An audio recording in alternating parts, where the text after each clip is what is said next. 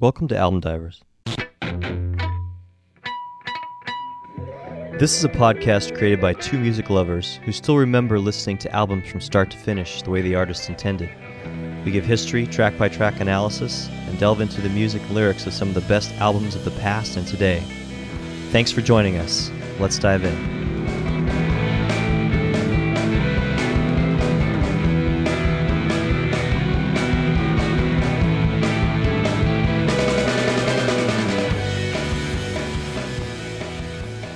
Welcome to Album Divers. I'm Trevor. And I'm Shane. On this podcast, we discuss two albums per month. One of us chooses a new album from this calendar year, and the other chooses an album that's been around a while.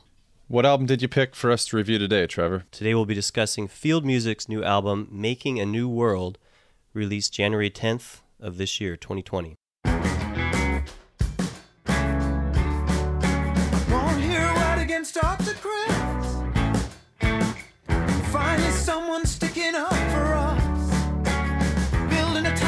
can settle down. Once we've brushed off this infernal dust. I got views of farmer's boy. I hear Chuddy's mother and his father ride. When a Tommy needs a home, he's decided where Oh man, Shane, there was a lot to dig into on this album. Yeah, totally. I'm going to need your help dissecting these lyrics. Do the best I can. Uh, we had about a week of listening to this album before reviewing it here as we're starting out the new year 2020. And we picked a doozy for the first one, but I think it was a good one. I'm, I'm really excited to talk about it. Yeah, I, I think it had a really cool sound. It was awesome to listen to. The first first time I checked it out, I was busy working on some other stuff, so I just decided I'd play it in the background to get a first uh, run through on the sound, and then uh, listen to it a couple other times with headphones zoned in on the lyrics. It's definitely a, a fascinating album that uh, challenges you to try to to figure out um, some of the the messages. Yeah, were you familiar with field music before we started listening to this? Had you heard of them? No, this was my first exposure.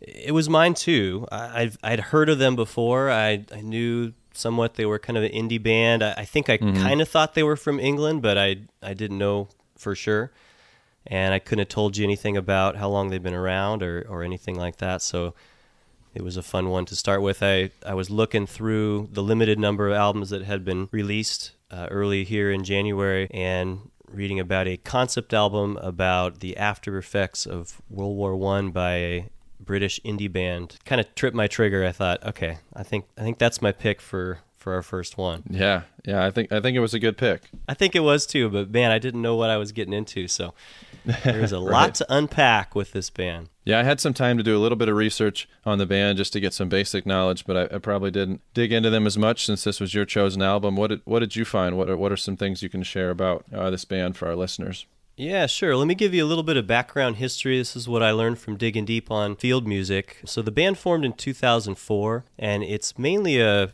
work by two brothers, David and Peter Brewis. They're from a little town called Sunderland, England, which is kind of in the northeast part of England. And over the course of the years, it's mostly just been the two of them, though they've had kind of a rotating cast of, of artists playing for live shows, different albums. Some notable members, they've had some guys from a band called Maximo Park, which is a band I hadn't um, heard of and, and didn't get a chance to dig into. Another band called Futureheads. Those are both English kind of alt rock, post punk bands, respectively. Futureheads had Peter Brewis playing drums for them prior to forming Field Music. David Brewis was also in a couple different projects, one called The New Tellers and then one called Electronic Eye Machine before starting Field Music. And some of the earliest Field Music songs were iterations of, of songs from those bands. Mm-hmm. And they emerged kind of um, at the time of a lot of indie bands were becoming more mainstream. So initially, when people talked about listening to indie music, it it was what it stood for. That that indie meaning independent artists. Maybe they weren't attached to a major label, that were kind of underground, lo-fi, and then of course, just like anything else, when that started becoming a little bit more mainstream, that became a marketable sound. And right around 2004, there were some notable you know, quote indie notable indie rock albums that were released. I think the most noteworthy one would be Arcade Fire's Funeral was released in 2004. Yeah, that's a good album. Yeah, great album and and probably one of the biggest ones that propelled indie music to to be in mainstream. A lot of people had heard of Arcade Fire by the time 2004 2005 rolled around. Another noteworthy one from that time would be Modest Mouse released the album Good News for People Who Love Bad News that had like the song Mm-hmm. Float On, Yeah. music like that. And, and Modest Mouse had been a band for a long time and before that album was released and, and really that catapulted them up to, to mainstream and, and uh, radio play and even like commercials for Super Bowl, I remember. A couple other noteworthy ones would be like The Killers' Hot Fuss in 2004. That was their breakout album. Just all painting the picture of the time that field music emerged. This was it's a time where indie music was becoming a little bit more opposite of indie, becoming a little bit more mainstream. So field music fit that mold to a certain extent, but they also brought some other elements that maybe some of those indie artists weren't bringing in those early 2000s elements like prog pop, new wave type of sound they were always leaning a little bit more on um, kind of the artistic side than the accessible side. So where some of these indie artists were creating songs that had some radio friendliness, field music really was never doing that. They were always kind of doing their own thing, and Yeah, yeah. I, I, I read that uh, some people even describe their music as art rock, which is a genre that I really hadn't heard of, art, artistic rock, doing things that are more creative, I assume. Something that's unique that can't be labeled by something else. And I read something about them almost wanting to keep the band name Field Music, but go with a different sound or different projects that they didn't want to be labeled as strictly an indie rock band or be defined by a certain sound, but that they wanted to branch out and do things that were a little bit more creative, which maybe has led to this album that we're talking about today. That that is um, a true concept album, and unlike a lot of other mainstream music. yeah, I think I read that same that same thing that for a while there they took a little hiatus, which I'll talk about coming up, but they. Right. Uh, Yeah, they went ahead and did some things that were a little bit more, um, yeah, a little more art leaning even than this, perhaps, and didn't really want to get buried in that, that indie bubble a little bit because I think they recognized that right around the time that they were becoming a band was when some of the definitions of that were unraveling a little bit, and they just didn't want to get swept up in in all of that. it was fascinating to me too that the brothers started their own solo projects and, and band before they decided to establish Field Music. Uh, and then had a, a short hiatus, did some other uh, side projects, and then eventually got back together and started putting out uh, music again. Yeah, It's kind of exactly. cool to hear their story. Yeah, it's cool to hear their story for sure. And yeah, so they, they kind of carved out a place for themselves with some staying power. I think mainly because they didn't really fit into that category where some of the other ones were being moved along and people were saying, oh, indie music is done or we're, we're past that wave of the early 2000s indie guitar sound. Since they didn't really fit that bubble, I think they've had some some staying power beyond it a little bit. And they, they also draw inspiration for some other eras, I thought. Um, Some comparisons were made to bands like Steely Dan, which I actually didn't hear on this album, but I'm interested in venturing back into some of their old ones now that I've been listening to this one. Yeah, I read I read that too. Yeah, they mentioned Peter Gabriel and, and Talking Heads, which I hear big time Mm-hmm. on this album, especially on a couple tracks. Prince is another one that Yeah. there's some ties to for sure. You can hear. I even hear a little bit of David Bowie and, and even some Beach Boys on a couple songs, which we'll Yeah. talk about when we get into the track by track. But Yeah, yeah. I, I saw one of their influences is uh, Fleetwood Mac, also, which oh no way, That's- I didn't read that. yeah, That's kind cool. of- Yeah, I could hear that for sure.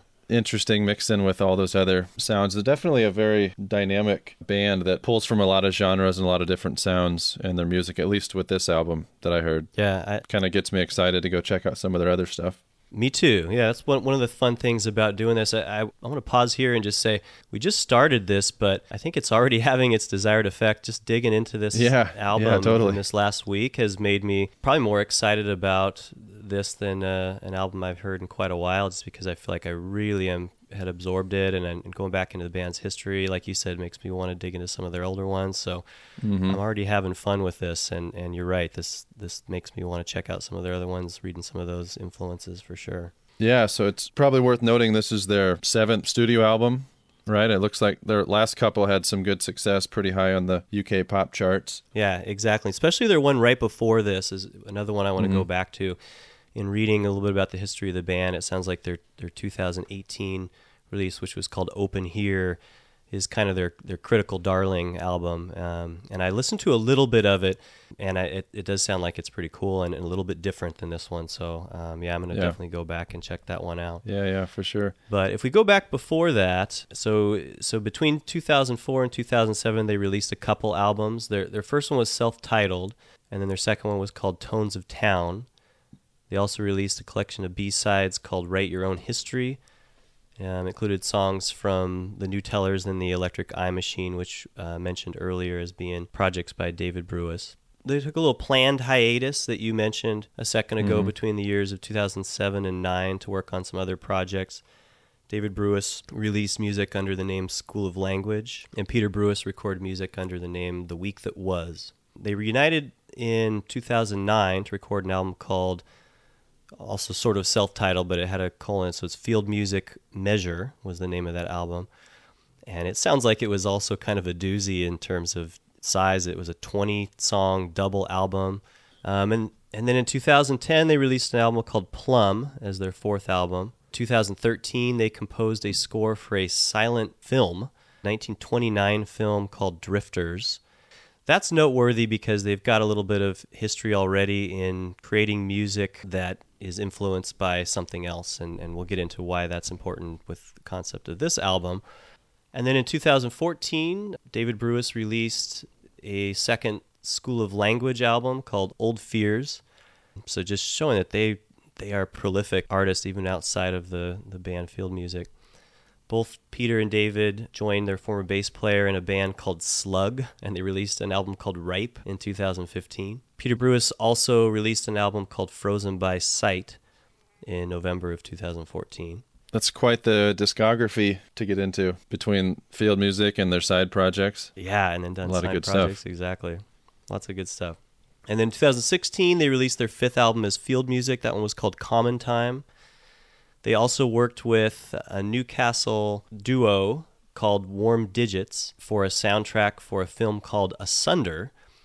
And this film Asunder was created to commemorate 100 years after World War One, and film centered around the film director's hometown called Hull, which is a seaside town that was frequently bombed by German zeppelins during World War One. So there's your ties back to World War One.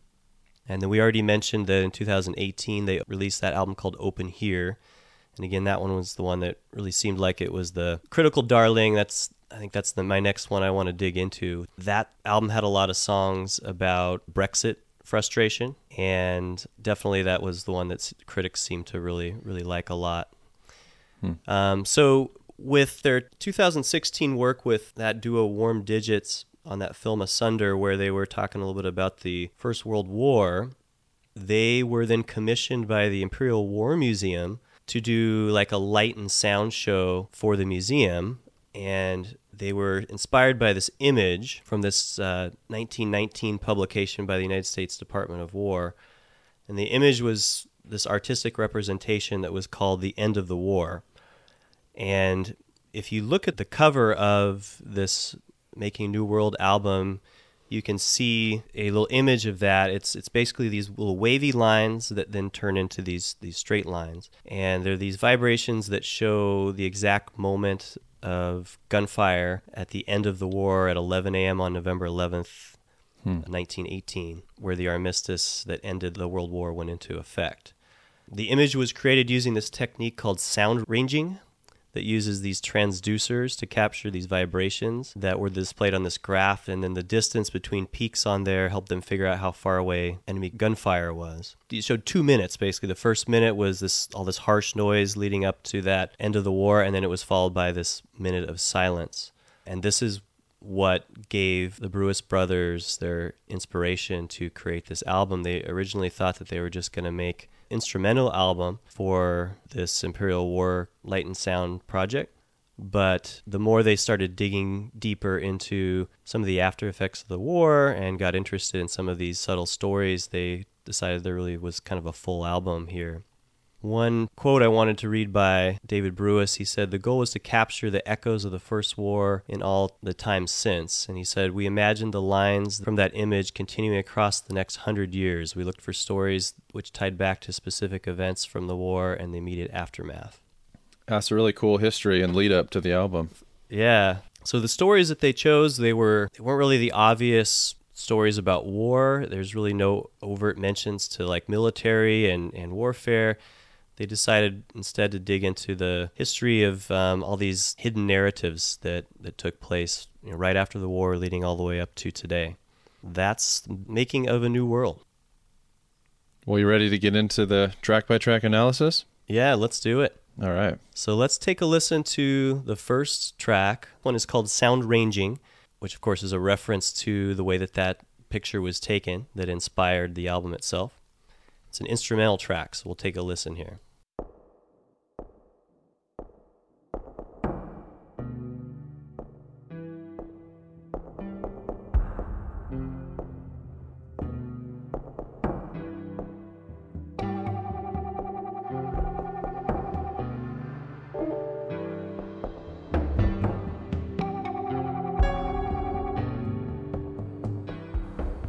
I'm glad you made that connection to sound ranging. That, that definitely puts some context to the instrumental song and makes it mean a little bit more than uh, what it did the first time listening through that. Yeah, I didn't quite know what they were getting at at first until I read some of the history of it, and Mhm. and it's um, we'll we'll listen to the second track in a second, but the first two tracks are instrumental. First one being called Sound Ranging, and then the second song called Silence. To me, those those first two track represents both the left and the right side of that art installation. So the left side is all the peaks and jagged lines that are representing the last minutes of the war. And you can hear in that song the drum beats they kind of have that explosive sound kind of like gunfire mm-hmm. and off in the distance and so to me it represented that left side just just before the war ended Yeah, and then there was like some indistinguishable chatter in the background. That kind of drew me in a little bit. What did you make of that? yeah good question I, I i wasn't sure either if that was just representative of some of the people that were there on the battlefield and and mm-hmm. adding a little bit of a human element to it as well but it was a very spacious song and, and it did sort of put you in that presence of what it might have felt like at the at the last uh, minute of that war Yeah, I mean, without even knowing the the background to the album, listening to that draws you in and lets you know that what what you're about to hear is is something meaningful or powerful that you should pay attention. Yeah, it was definitely helpful in this case to know the background of the band and what they were trying to do because I think if I was just putting this album on and heard two instrumental tracks at the beginning, I may not be quite as interested as I was having known the history and, and that uh, sound ranging image that inspired the album to begin with. All right, so let's listen to track two. Okay. This one is called Silence.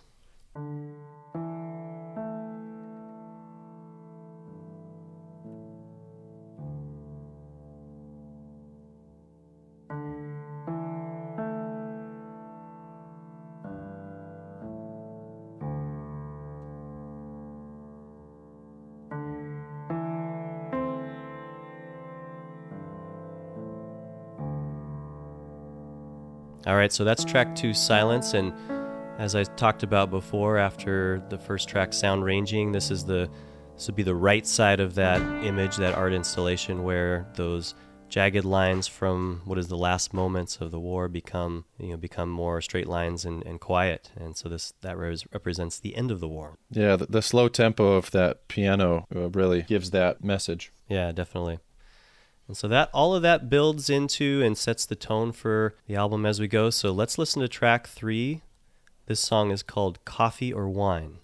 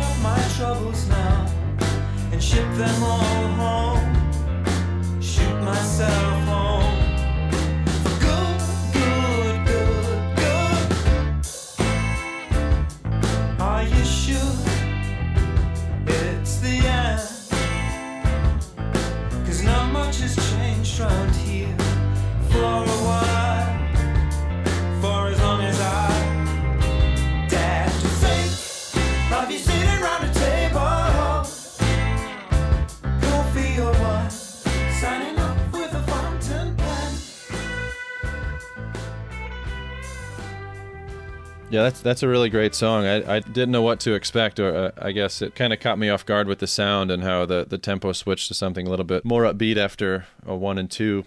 But uh, I really enjoyed it. I, I like the lyrics. I, I got the sense it was talking about maybe a soldier going home uh, from war and um, moving back after being away for a long time and trying trying to think about what that's going to be like. Yeah, exactly. I love how it's, it's a theme across this album.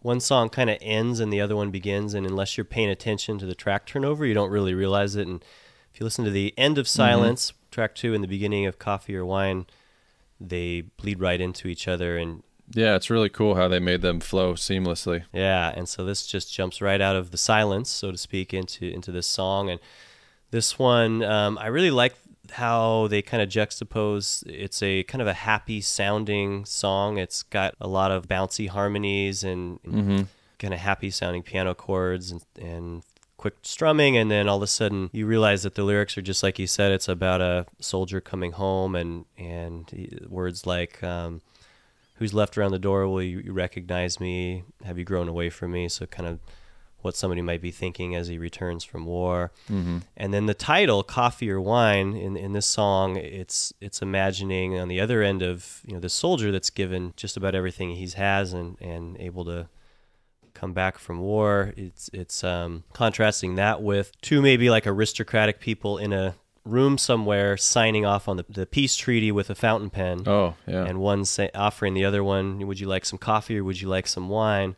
Mm-hmm. While I just basically put my signature on the bottom of this paper to uh, signify that we are now in a time of peace, and yeah, that's really cool. the amount of effort that the soldier put into that compared to the person signing the signing the actual document is quite a contrast, and I think that's one of the things that they were trying to convey with the title and with the words of the song "Coffee or Wine." So yeah, I liked I liked this one. Yeah, I didn't make that connection. That's re- that's really cool. Kind of the irony of the the people who are in charge of creating and ending war versus the soldiers who get thrown into the battlefield. Exactly. Yeah.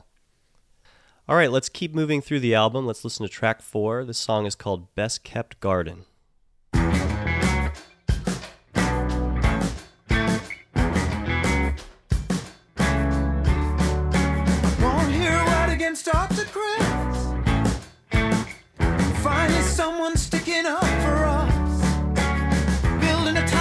Where settle down. Once we've brushed off this infernal dust. I got farmer's boy. I hear Charlie's mother and his father ride. When a needs a home. He's decided where I should go.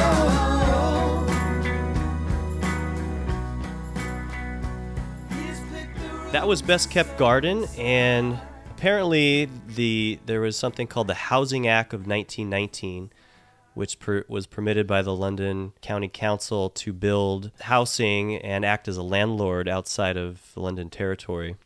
And so they built they built like 29,000 dwellings to accommodate about 145,000 people within 5 years. And and these were supposed to be homes fit for heroes after World War 1. So this was something that was enacted in uh, 1919 to basically take care of the veterans that were coming home from war. And one of the quintessential things about these were that most of the land at the time was marked gardens, and residents were able to pick rhubarb, peas, and cabbages from abandoned market gardens. And so that this song is about about that, about some city planning that took place after the war. It's definitely a very upbeat song. It was probably my favorite on the album if I had to pick one. I think this one might be my favorite too. A couple things stood out to me about this one. The percussion at the beginning to me sounded like hammers and nails, somebody building something. Mm-hmm. And then, man, I could not get enough of the the guitars that were just jutting in. Um, they had these like really uh, jagged sounding guitar riffs that came in around like the 115 mark, and then again at the 220 mark that just totally made the song. A lot of like left channel, right channel interplay between the guitars. I thought that was super, super cool.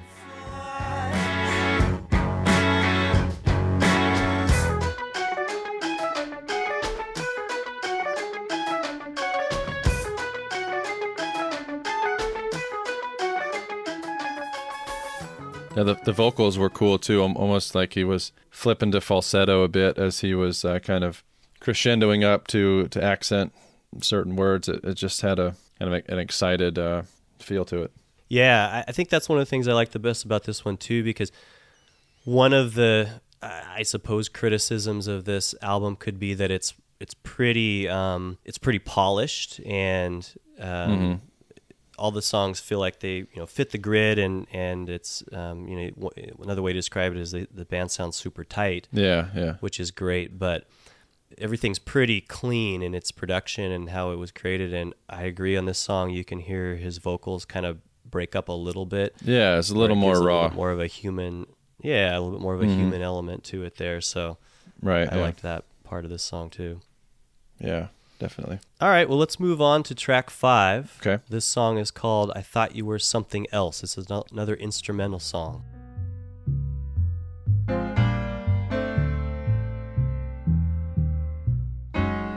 That track is is uh, very mysterious. Did you happen to find out anything that might explain the title in relation to that sound? No, I that's the one song that I couldn't figure out what the title meant. Um, I don't know what I thought you were something else is about or how it relates back to the World War One theme.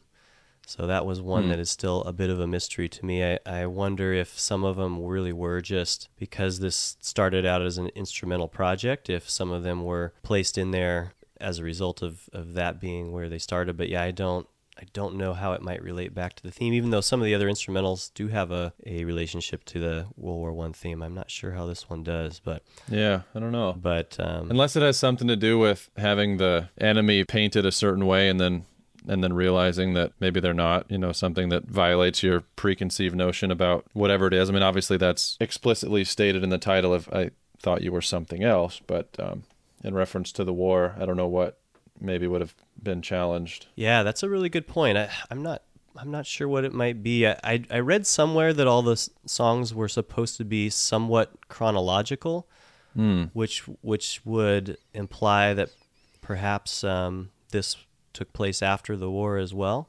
Mm-hmm. But I don't know if the, what I read was a reliable source on that. So yeah, it very well could be something like that. I, I don't know. But I like the upright bass and the jazz piano that comes in at the beginning. Um, you start hearing the guitar and the little shaker come in after that. I kind of just thought of this one as sort of a, a palate cleanser in the album. That was Sure. that's how I felt Yeah. this one. That's a good way to put it. All right, so that gets us into track six, Between Nations. Let's take a listen.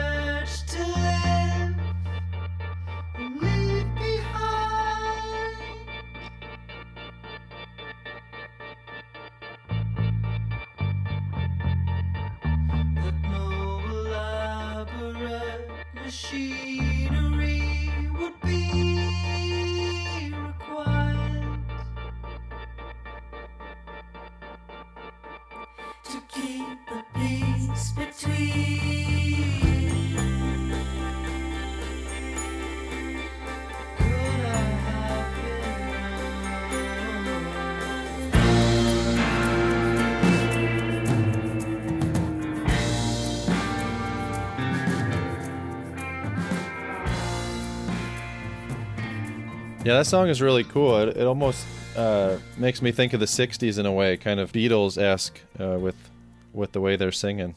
What'd you think? Yeah, I, uh, I hear some Beatles for sure. I, I heard some Beatles on some other tracks. This one though made me think of Beach Boys. Oh yeah, yeah, that uh, pulsing keyboard part at the beginning and, and those falsetto, slow falsetto vocals. I, I almost expected the next line to start kicking in and, and have the I'm picking up good vibrations start to pick up in there. Clearly, that's not the way the song went, but it, Yeah, right. that's where mine was going.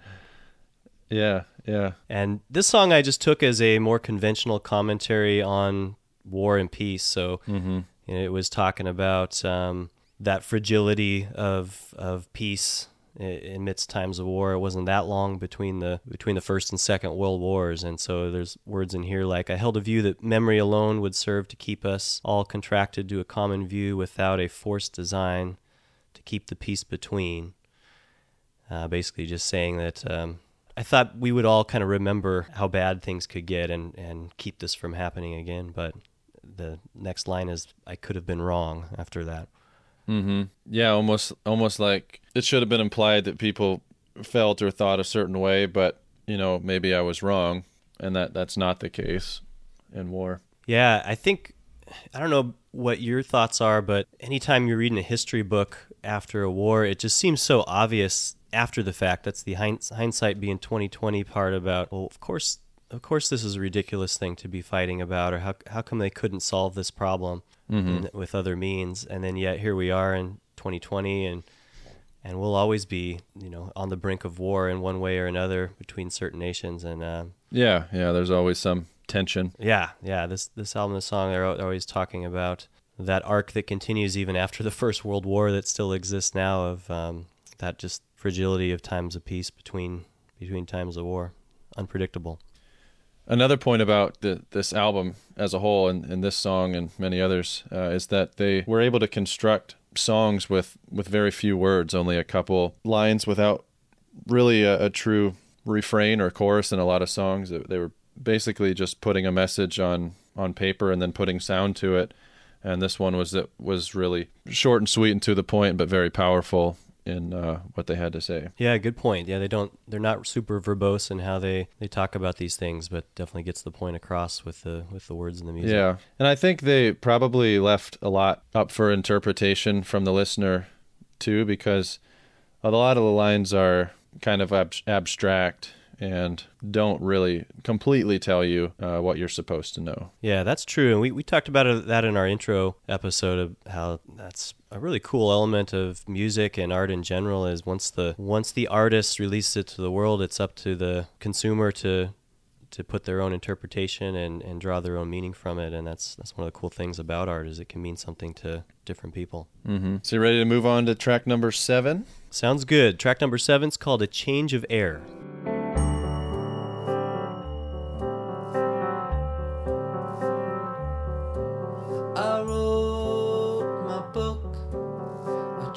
Changed my name.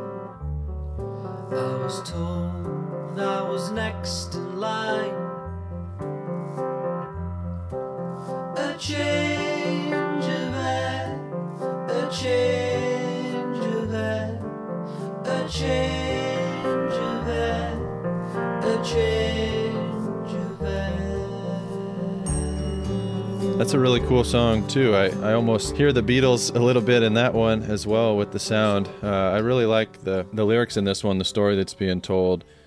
He says, I, "I was told I was next in line, a change of air, so I packed up and left for the hills, away from the fame."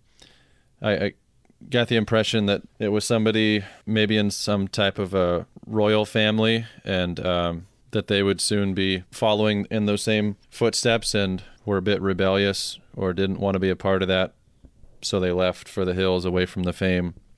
But I don't quite know the context uh, behind that. Did Did you happen to find anything, or am I way off? You know what? Actually, it's amazing that you're as close as you are. I did figure out the context of this song. This is one that did have a very specific story and meaning behind it, and you're not you're not too far off, but it's got a really interesting little twist to it. So, this song is got kind of two main characters wrapped up in it, and the the main one is this uh, man named Dr. Harold Gillies, who is often considered the father of modern plastic surgery. And the reason that's relevant around World War One is he started some of the first skin grafts after injuries sustained during the war. And why this was an interesting narrative for field music and why they chose to to take this as they thought about the after effects of the war and how it's relevant here in 2020 is some of the work that Harold Gillies had done eventually led to some of the first gender confirmation surgeries. And hmm. the first gender confirmation surgery was completed in 1946, believe it or not, longer ago than I would oh, have Oh, wow. guessed. Dr. Harold Gillies performed the surgery on a man named Michael Dillon. Mm-hmm.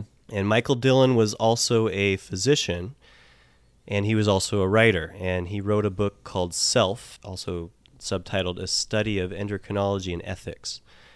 And Michael Dillon um, came from an aristocratic background, which meant that he was next in line for the title of baronet, which I had to do some research on. Apparently, a baronet is like it's underneath baron, and but it's like a, almost equivalent as to knighthood in English, Okay. and it's awarded to the by the British Crown.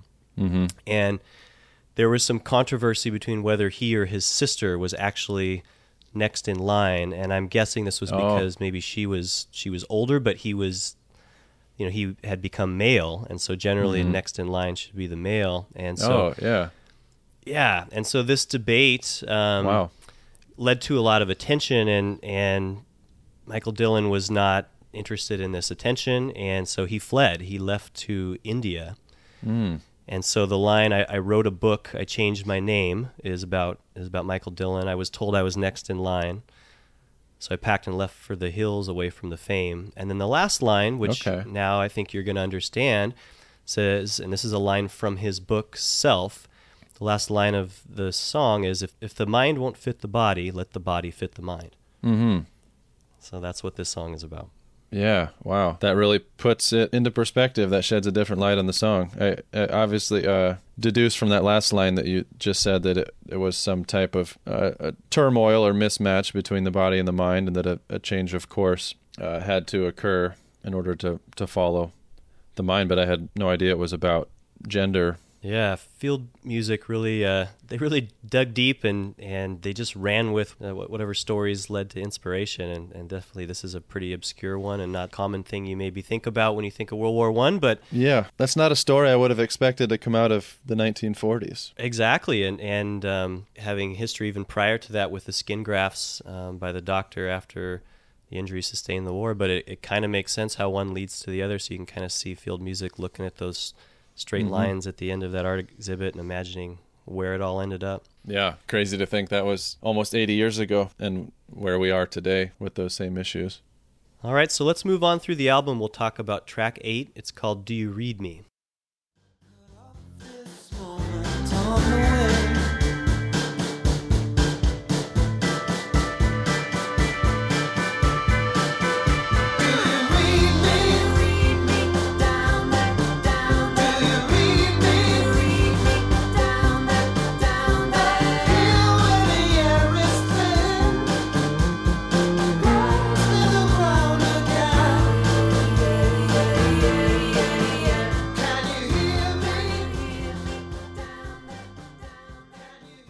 They get a little funky in that one. They do get a little funky in that one. That that one reminds me. I, I hear a little bit bit of David Bowie in that one. Yeah, yeah. One of my favorite parts of that song is I like that one note harmony by the female vocalist in there. There's that "Do you read me Mhm. down there, down there?" I think that Yeah. adds a really cool Yeah, yeah. element to the chorus that kind of just jumps out of nowhere. Yeah, yeah, and you can you can tell that that she is in the background or from from far away, Yeah, yeah. which fits into the lyrics. So, in reading about this song, this is another example where oftentimes war forces advances in technology, and the United States Army developed the first two way radios and placed them in planes during World War One. Hmm. And that's what this song is about. It's about air traffic control. Okay. The first airport traffic control to regulate arrivals and departures and, and aircraft movement didn't actually open until 1930, but in World War One, they, they did have some two way radios, and it's the first time they were placing them in the planes.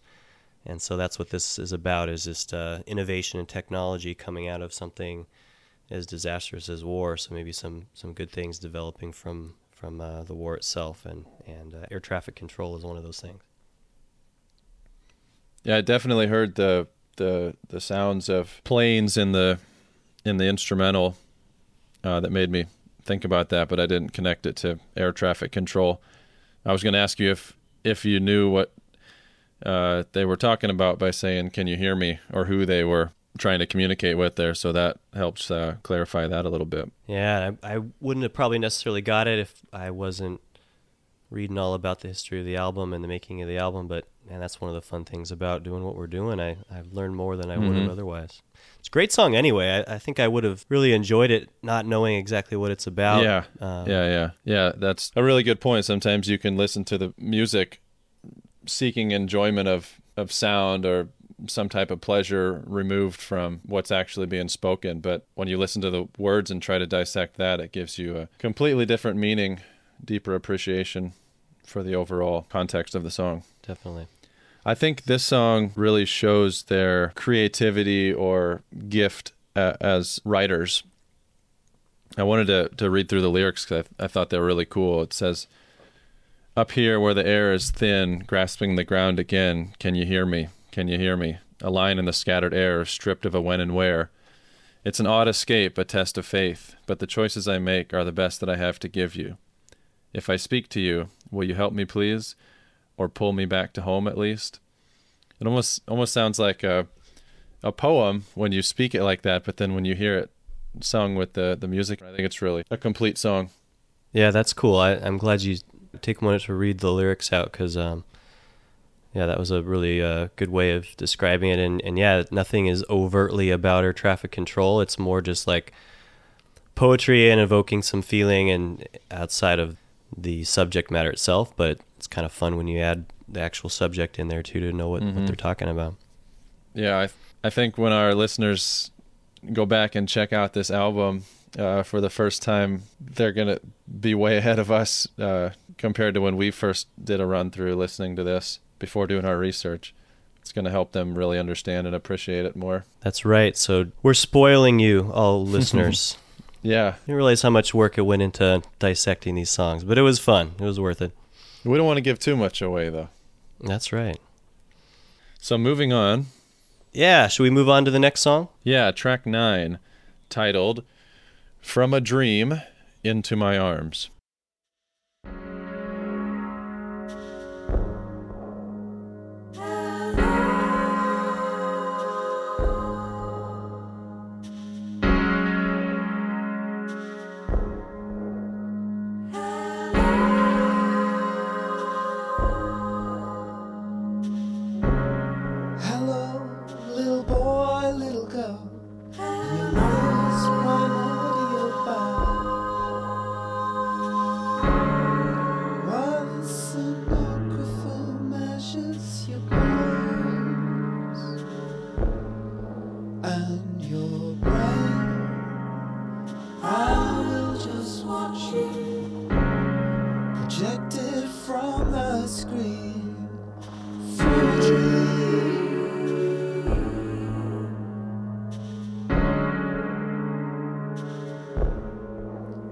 All right, you have any idea what that one's about? Well, I had a feeling it was possibly about childbirth.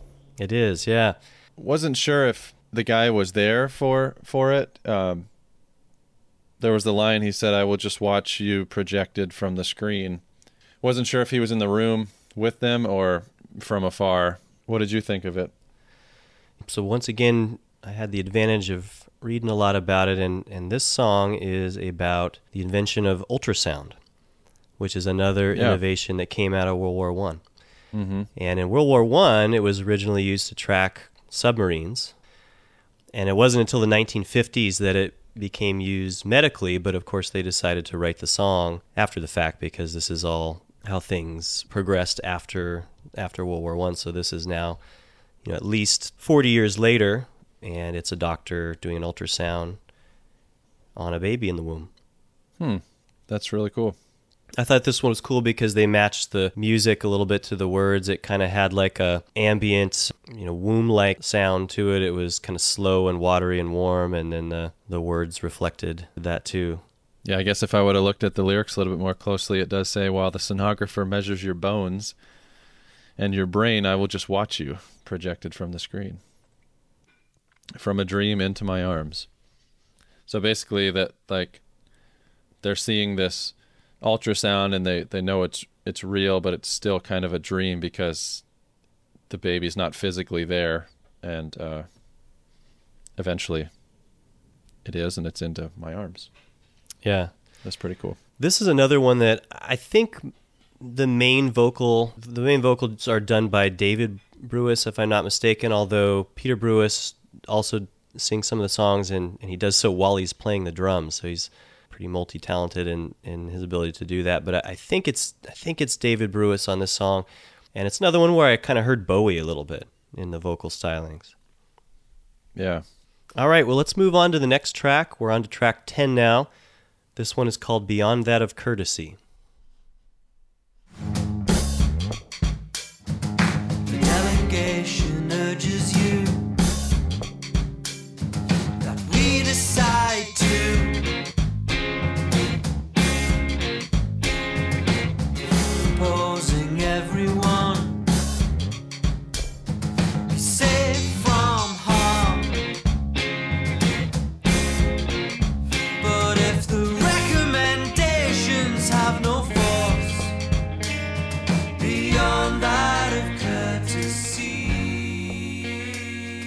You're gonna have to help me on this one too. Yeah, no problem. I, I, as far as the sound goes, this, this might be one of my this might be my second favorite track. Yeah, yeah. Really cool sound. Uh, uh, Yeah. Yeah, totally agree. Once again, in digging on this one, um, I uncovered that this song is about. I'm going to try to describe this this right. This is this is about the Inter Allied Women's Conference. So, as world leaders gathered for negotiations to draft peace after the armistices, the vice president of the International Women's Suffrage Alliance wrote a letter.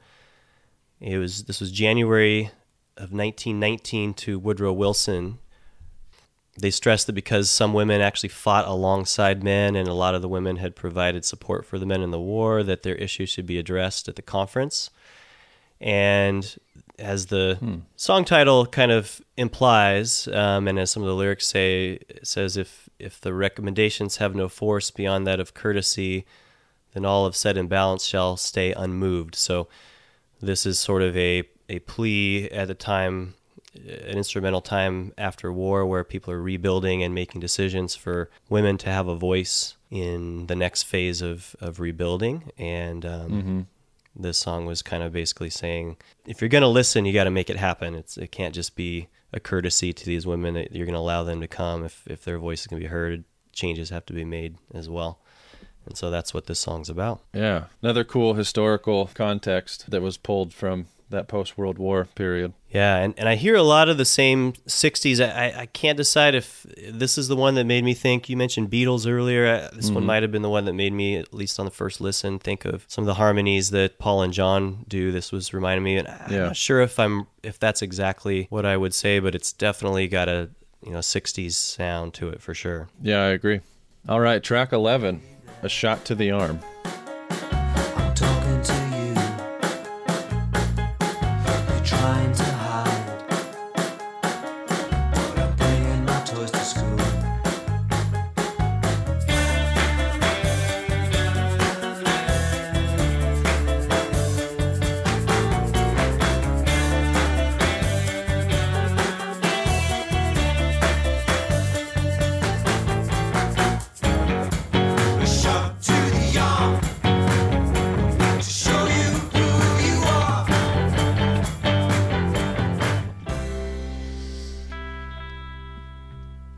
All right so that was a shot to the arm what'd you think of that one shane It was a good good song. I'm not sure who he's talking to when he says, "Hey there, I'm talking to you. You're trying to hide, but I'm bringing my toys to school." Uh, is that a reference to something meaningful that you found? This is definitely one that I had to go completely off of what I was reading that it was about as I was researching for it. It's not super clear. When I first heard it, I thought maybe they were trying to make some comparisons to some of the gun violence that's going on today. The I'm bringing my toys to school reminded me of like school shootings and Oh, you know, trying to kind of dis- discuss how war and violence, you know, starting all the way from World War One and, and before, continues um, today. But in my reading, apparently, um, this is about something called Dadaism, which is an art movement in the European, like avant-garde art in the early 20th century, and it was developed in reaction to World War One, and they also call it the the Dada movement.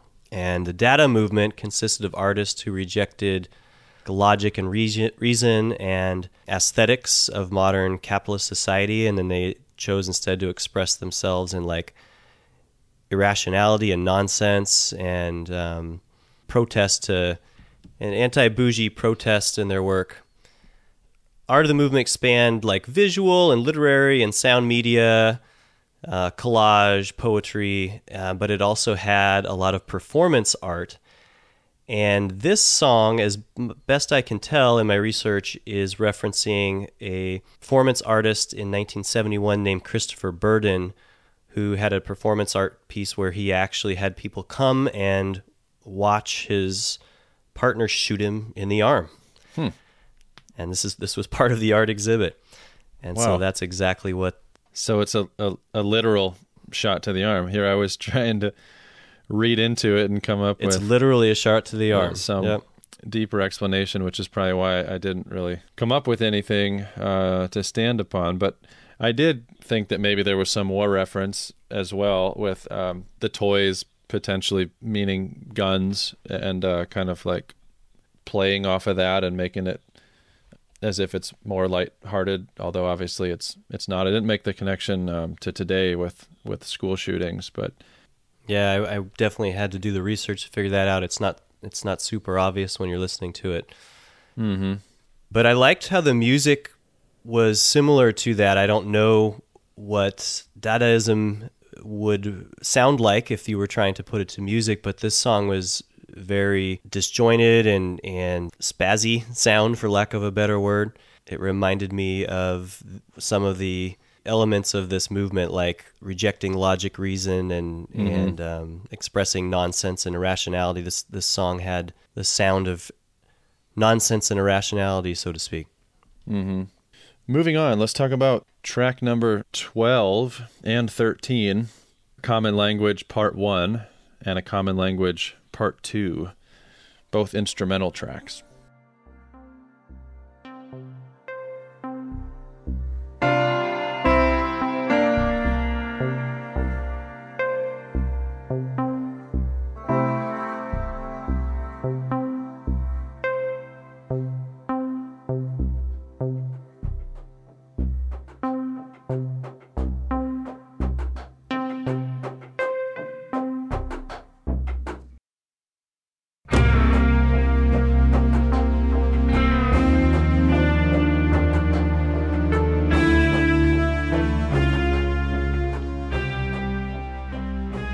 This is another grouping of songs that I, I didn't find anything in my research about what the title means or how it might relate back to their World War One theme. But again, I thought of it kind of like uh, what was the what was the track ahead of it? I thought you were something else. That that fifth track being tracks that uh, just go from one to the next and maybe originated when they were thinking they were going to create a instrumental album for this art exhibit. What do you think of these tracks? Yeah, I wasn't sure either. I was uh, thinking maybe the sounds of, of war because I, I think I had my mind on it being a World War One concept album, but not opening my mind to post World War One concepts that, that could have been more mainstream issues that were going on in the world that d- didn't necessarily have a, a direct connection to war. Thinking about it now, I don't know what common language they could have been talking about coming coming back from war. I don't know. I'd have to do some digging on this one. Yeah, and I, I definitely did a lot of digging and didn't come up with anything for these, but Hmm. that's a fun thing sometimes about doing an album dive. Sometimes you get to the bottom of it, and sometimes you just are left with an impression, and and um, it's up for interpretation still. So these these are going to have to fall in the latter category for, Yeah, for me. yeah, definitely. I mean, I, I thought I heard gunshots or the sounds of, of fighter jets uh, to some degree in the, the music. So I, I was thinking a common language like the language of war, in that they all speak that and know know the sounds, not like spoken language that, that obviously differed from one country to the next, but that they all spoke that sound of war. But I don't Oh, know. that's a good yeah. possibly way off. That's as good interpretation as any there. Yeah, I'm I'm not positive, but I, I like the thought on that for sure. I also will just say musically, I thought it was cool once again how these songs one bleeds into the next, so they're they're broken up as part one and part two. But if you were listening to these in sequence, which I would encourage you to do if you're listening to this album, you'll really have to pay attention to see the crossover from part one to part two, and and um, even between songs that aren't labeled as part one and part two here. They, once as we mentioned before, these songs really they did an interesting job, which makes for an interesting listening. It almost just feels like one big long song with many parts, and um, these two are no exception to that. Mm-hmm. Yeah, it really flows well from one track to the next. I almost am wondering now why they decided to break that up into two tracks. They're both really short, but to call it part one and part two, obviously there's a a change in the the sound but going back to us trying to figure out what that means contextually, I wonder if there's something about that common language theme in a transition from the sound in the first to the second. Maybe some of our listeners will have some insight on that and they can shoot us an email or drop us some comments on our social media pages and enlighten us on, on yeah, what that might for mean. sure. Write us, write us for sure if you have any idea what that one is about. A challenge A challenge to the listener for you out there. right out of the gate. All right, well, let's move on to the next two tracks. We have Nikon Part 1 and Nikon Part 2.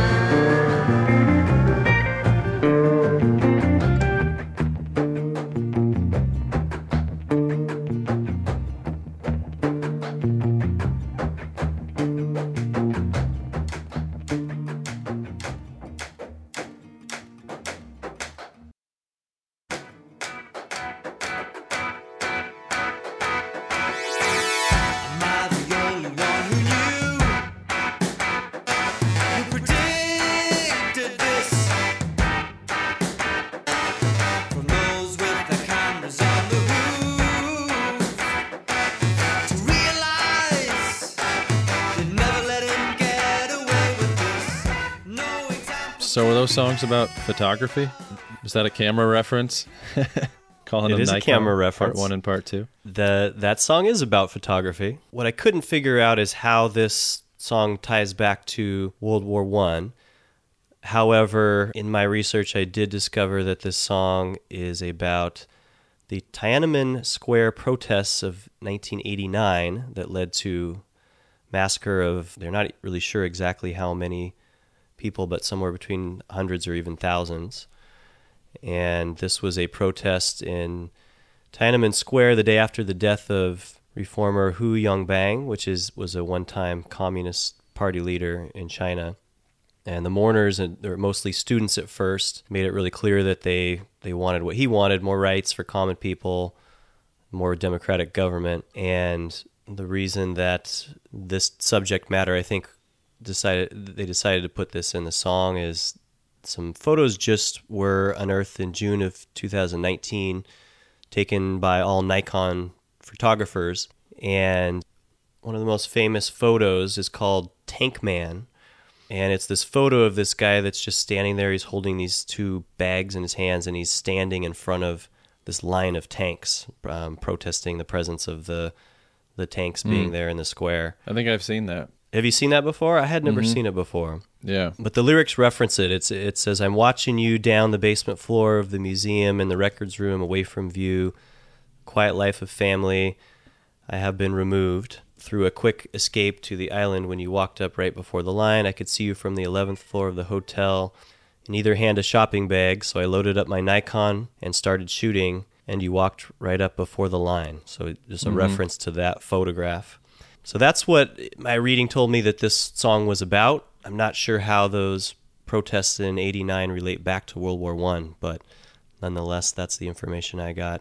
And then part 2 bleeds right into one as we t- discuss some of the other songs that just sound like one long song. There is a change in the way the song sounds and the way that the music is, but it's um, it's subtle, and so if you're not paying attention, you won't notice that track change over. I don't I don't really have much uh, to say on those. They didn't really connect with me too much. I, I liked the um, the repeating bass line in the part one.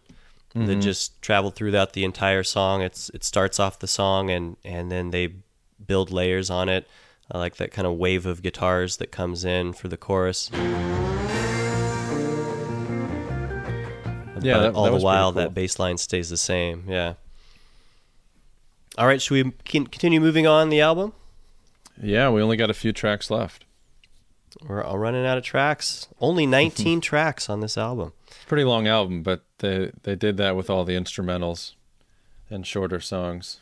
Exactly. The total time I think is it's like 42 minutes long, so it's not super long. It's just no, broken it's, it up it's not into that long of an album.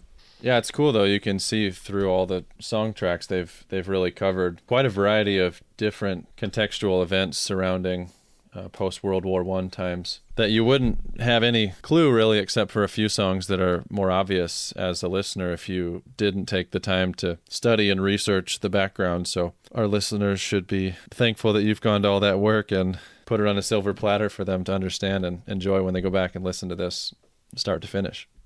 I was definitely nerding out on this album. It took me down a whole bunch of little rabbit holes.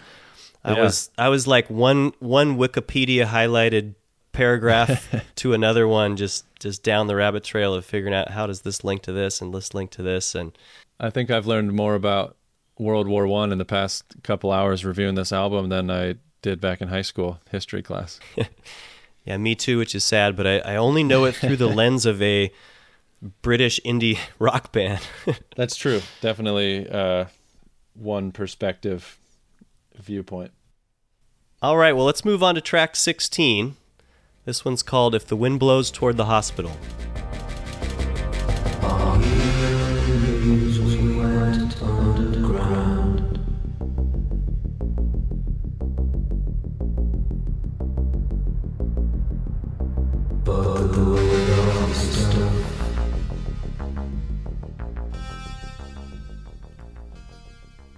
I really liked that ominous synth bass line, and it has like a subterranean underground sound.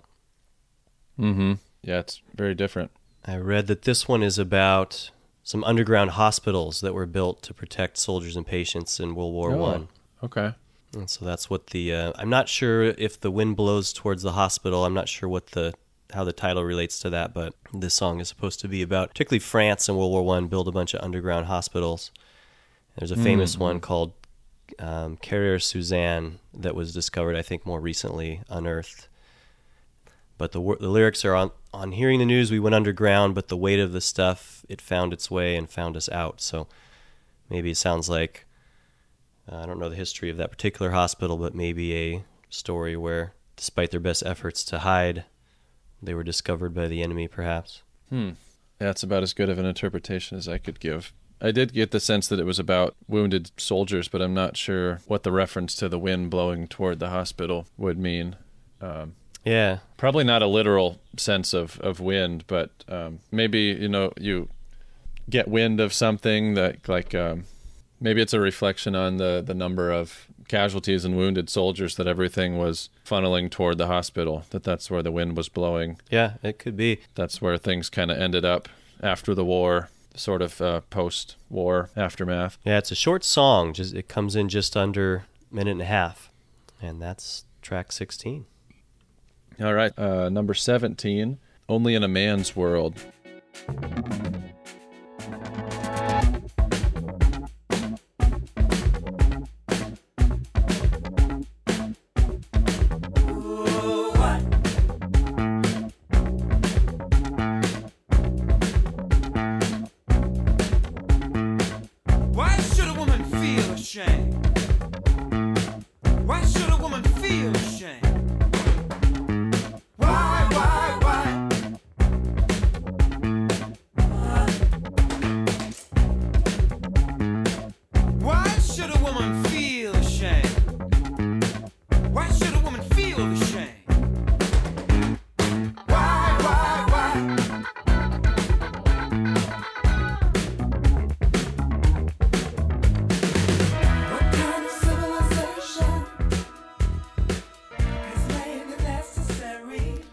This one's got Talking Heads written all over it. Mm-hmm. Sounds a lot like that song "Once in a Lifetime." Yeah, I know. I know the song you're talking about. Yeah, yeah. Yeah, I hear that too. Yeah, this song was r- really cool. I, I might say this is one of the, the top tracks for, for sound. I mentioned earlier, uh, number four, track four, Best Kept Garden is probably my favorite from the album, but I, I really like the sound of this one too. It was fun, a lot of energy, almost made me think a little bit about uh, Michael Jackson with the guitar, and then uh, the way the vocals sounded, maybe a little bit of Prince in there too. Yeah, yeah. This this one definitely had. Uh, I certainly heard the Talking Heads, and I could hear some Prince in that one as well. And um, there's another one coming up that really makes me f- think of Prince. Definitely, this is probably Mm-hmm. Yeah, the most upbeat one. I mean, it's got that driving, that driving beat the entire song. Um, This Mm-hmm. would be the one if you wanted to put something on in the car and bob your head to. There's not a, a lot on this album that that's that. The rest of them kind of yeah, the rest of them kind of um, demand your attention a little bit, and and they're Yeah, more enjoyed yeah. the way that we did in analyzing this album. I think just listening Mm-hmm. to it, and this one really could stand out on its own on a mix or something as just a, a really enjoyable song. Yeah, yeah. But then I, I find it kind of odd uh, what what they're singing about. Like the the lyrics are pretty serious, and I don't really see how it matches the the sound. You know, talking about what kind of civilization has made the necessary conditions for procreation a luxury. Only a man's man's mad mad world. You know, things would be different if the boys bled. If the boys bled too. So I I think they're bringing up the idea that things would be totally different if if men were the ones who gave birth and possibly if if they had periods if that's what they're referring to with things would be different if the boys bled. You know would we still have the same amount of procreation and what what dynamics would would change there? I'm, I'm not really sure the the post world war 1 reference um from a historical standpoint what what that's talking about in the 1914 to 20s era. Any idea? I do. Yeah, the during the First World War, this is where they developed some ways to stop bleeding quickly on the battlefield, and some of the innovation coming out of that is what developed into sanitary napkins for for women. And um, so this song, it's kind of funny, basically saying that what comes out of out of this war is is a way to capitalize on this um, this innovation and then sell it to women and and and tax it and um, make profit off of it basically and how he's kind of saying if if men were the ones menstruating we would just be giving these away for free basically. So he's talking about that. This was a peter brewis writing the lo- the lyrics to this song and I read a interview where he was basically saying he was a li- little bit embarrassed writing the lyrics to the song but then thought that's kind of what it's all about. We sort of should be a little bit em- embarrassed about the subject matter and how this is something that we've monetized and sold. And he even pointed out that we actually tax actually tax sanitary napkins more than we do men's razors. Hmm. so this this innovation after the war to stop bleeding soldiers was something that was monetized and and sold to women after the war Oh wow, interesting.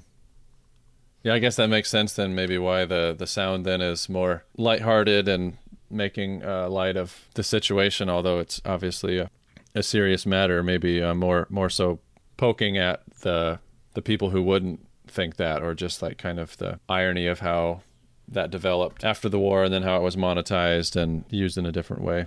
Yeah, I mean, I, I was kind of laughing at myself too, listening to this song as I was preparing for this album, and thinking, boy, the the headbanger song on this one is is the one about sanitary napkins. I, I don't know if I if I feel how I feel about rolling down my windows and rocking this song, but uh, Rocket. but it is but it's a great song, so it's hard not to. Yeah. So I, I think uh, number 18 is probably the song where you heard even more Prince. I know I, I sure did in that one. Definitely. That's a good song. Let's get into that track.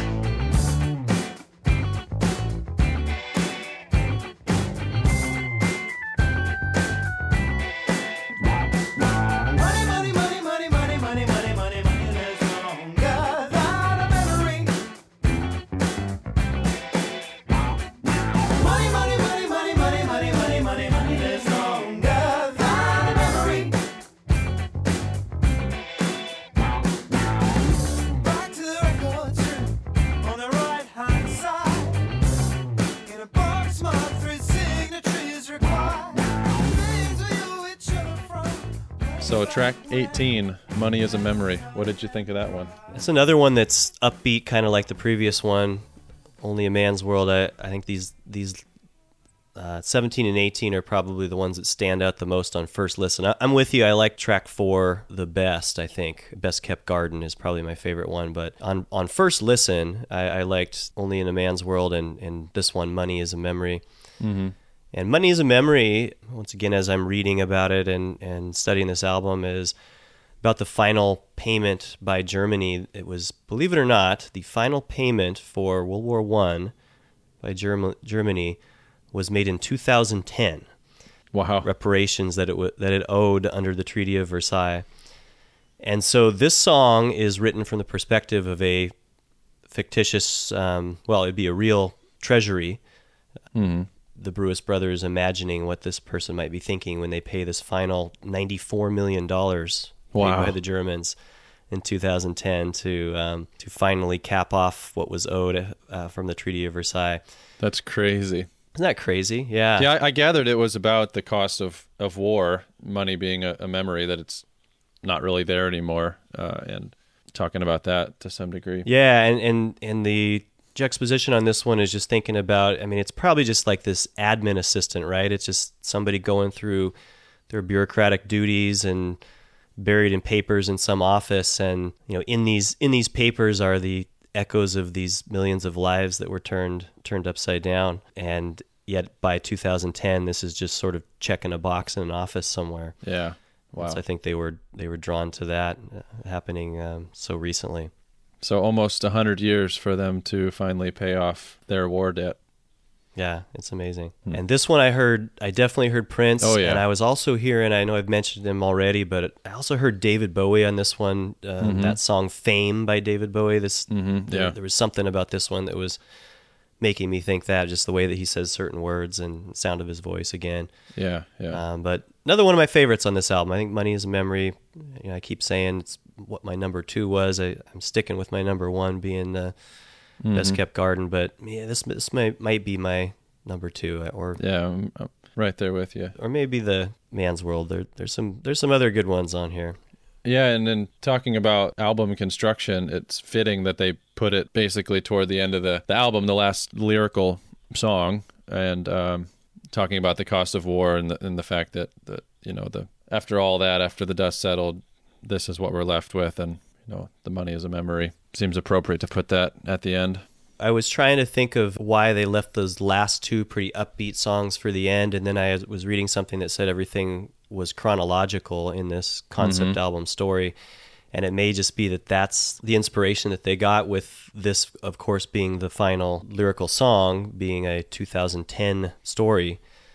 That Yeah, their inspiration was just to to write this song as a as more of an upbeat, and so they just happened to have those last two songs of the album being more that that pace. Even though prior to this there was a lot of slow ones. yeah, but they're not quite done yet. They do have one more track to leave us with, track 19, another instrumental titled "An Independent State." So they end with an instrumental song. As you said, it's called an independent state. And again, in my reading, I I read that this song, once again, kind of like some of the themes it sounds like they had on their 2018 album. The song's about Brexit. So at the very end, this is supposed to just represent England being kind of it's sort of an isolated song. It, it's it's a pretty long song relative to the rest of the album um, for an instrumental because most of the instrumentals on this album are pretty short. This is almost a three minute instrumental, so it just kind of does leave you in this sort of isolated isolated feeling. In my reading too, I discovered one of the reasons that field music is particularly interested in discussing Brexit is that their hometown in Sunderland was the first city to vote in favor of Brexit. Oh, So that's one of the reasons I think that they're closely connected to to that and, and being vocal about their disapproval of that is because it, it quite literally hit hits close to home for them. Mm-hmm. And so that's the last track on the album, and that's really cool. that is "Making a New World" by Field Music. Yeah, definitely a very complex album that covers a lot of topics, not just immediately post World War One, but all the way to the end of the album, talking about Brexit and, and finally paying off the, the war debt and uh, other issues and themes too that are not just specific to that time, but that have carried over into today's world uh, as well, which is really really cool once you really dig into it and and know what they're they're singing about. It makes you appreciate the the completeness of the album, although it's a few handpicked snapshots of stories from their research, probably when they first wanted to uh, put this together. Yeah. One last little interesting fact that I discovered is apparently the signing of the Treaty of Versailles became effective. It was signed prior to this, but it became effective on January 10th, 1920, which is exactly 100 years prior to the release of this album. Oh wow, that is cool. I thought that was super, Yeah. super interesting. Yeah, that's wild. So now that we've gone through all the tracks of this album, tell me why you picked it and what was your experience as you uh, listened to it. You know what what makes it special to you? What's something that you'll you'll take away uh, from this one and and remember? I was definitely drawn to the story behind this album. We we had about a week to pick an album for a new album for January and get this podcast created and I was looking on the queue of what albums were coming out. Later this month there's some other bands that I'm familiar a little more familiar with and looking forward to an album that comes out, but it just didn't give me enough time to pick those.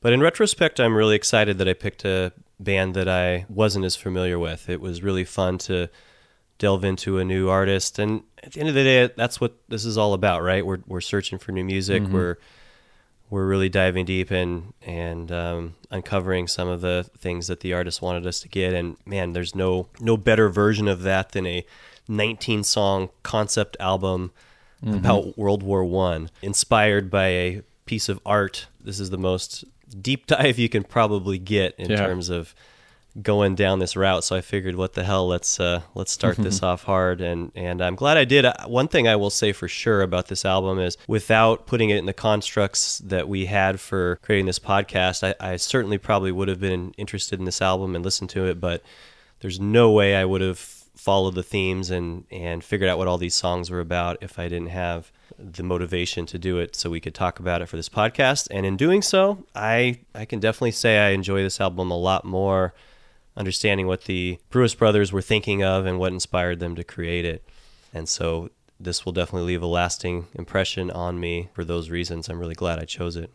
What were your impressions on your end just listening to it through this last week? Yeah, well, I think first run through the album, I thought it was very cool sounding. There's a variety of instruments and number of genres and, and crossovers uh, to different styles of music that I thought was really cool as a listener. Yeah, for sure. uh, away from the lyrics, their lyrics aside, just the the experience, the you know enjoyment of the sound was really cool. Uh, was something fun and and uh, engaging. You know, the the transitions from one song to the next, how they interlace the instrumental with the lyrical songs is really cool. And and also how how they did a, a good job of contrasting the slow more serious intense songs with some some fun loving uplifting carefree kind of music. It definitely takes you on a ride from from track one to the end of the album. I thought the the lyrics were really difficult to deconstruct and uh, fully understand you know without doing some solid research on that after doing this podcast with you and hearing all the the stories from from the work that that you did to really dissect it i look at it now in a different light and and i think when i go back through and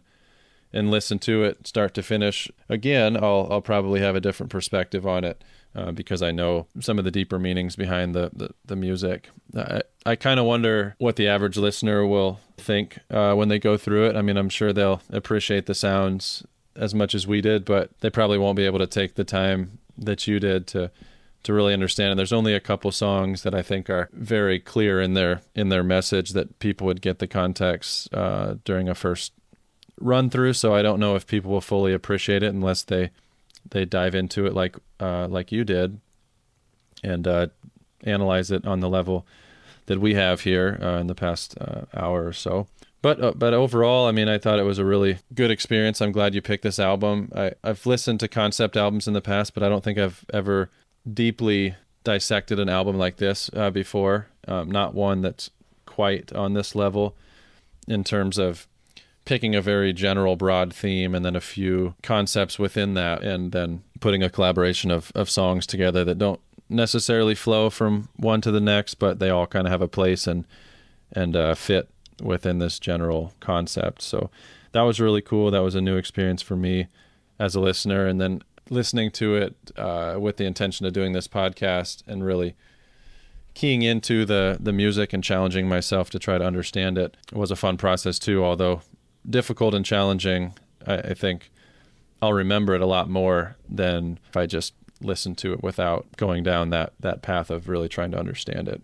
Yeah, and even though I will say it was much more enjoyable listen after I unpack these songs, if, as I just take a step back from this album, I, I think it's a great album. I, I really enjoyed it. I'm glad I listened to it. It'll be interesting to see where it ends up. I always like to do a little best of by the time I'm done with a year and think about what albums stood stood out to me hmm. throughout the course of the year. And so we're just starting here in January. But you know, some critiques I would have of it. I, I think it's it's so cerebral that I'm in my head a little bit more on this album than I might be connected to it emotionally. And sometimes there's a bridge between those two things.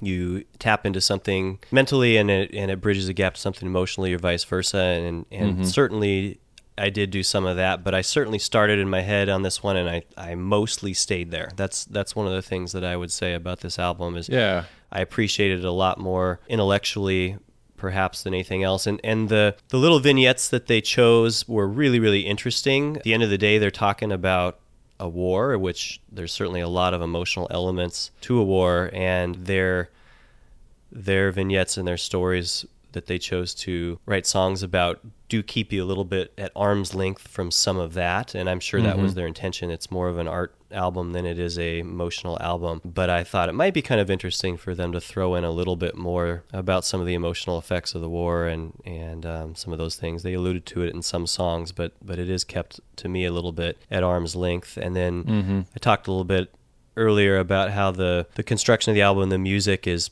is very it's very clean, it's very tight and and rigid and and you can tell they're really talented musicians. But some of the songs I like the best is where they showed a little bit of their human side, maybe a voice cracks or guitars that are a little bit off grid came hmm. in.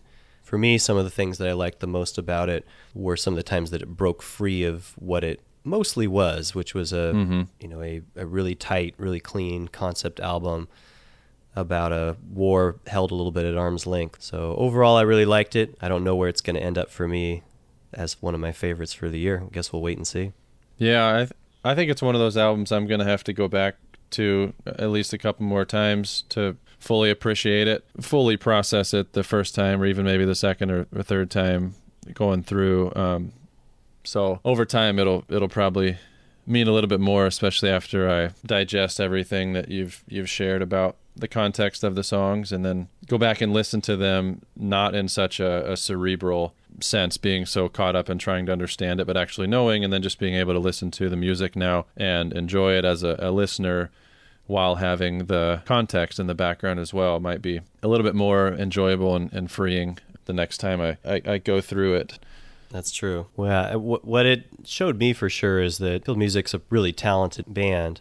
It's really cool to discover a band this late into their discography and realize you've got so many albums. In their case, you get we've got six studio albums and then all these side projects that we could go back and pretty excited to listen to, especially last year's album being the one that a lot of critics and, and fans talked about as being their best.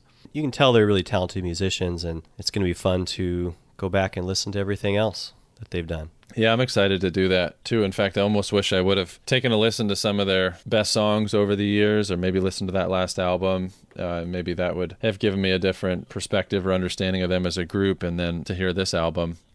I'm sure it was was challenging if they hadn't done many concept albums in the past. It's not a cliche album, so it may not give a, a true sense of who they are as a, a band. Maybe not a true reflection of of their entire body of work, all their albums. But you definitely get introduced to the sound. If this is the, the first album of theirs that you've listened to, like you and I, they let you know about their uh, their musical talents and their array of, of sounds that they're able to create and, and the genres that they cover. And it, it's very clear that they're a, an outstanding band, a lot of musical talent that you know makes me want to check them out too and look at some of their older albums and, and see what else they've put out there. To wrap it up, I think it's so far had the desired effect. I really enjoyed digging in on this album. I'm glad I picked one that I didn't start to listen to and go, oh boy, this is going to be a long week and having to listen to this over and over again. I, I enjoyed it more the more I listened to it, and some albums, uh, it may have been the other way around. I've certainly had albums that I'd started listening to and decided later I wasn't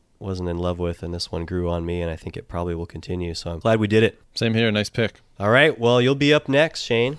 I'm looking forward to it. Got one older album to do left in January, so stay tuned. We'll talk to you guys next time. Peace. If you are enjoying listening to Album Divers, you can support our podcast by subscribing, reviewing, and sharing it with someone else that appreciates great music. Follow and connect with us on Facebook and Instagram at Album Divers. We'd love to hear your thoughts and feedback about our take on an album that you already loved or had never heard before. Do you have an album you want us to dive into? Email us at albumdiverspodcast at gmail.com and we'll consider adding it to our queue for a future episode. Thanks again for joining us. We hope you never stop discovering music that moves you to dive deeper. Until next time.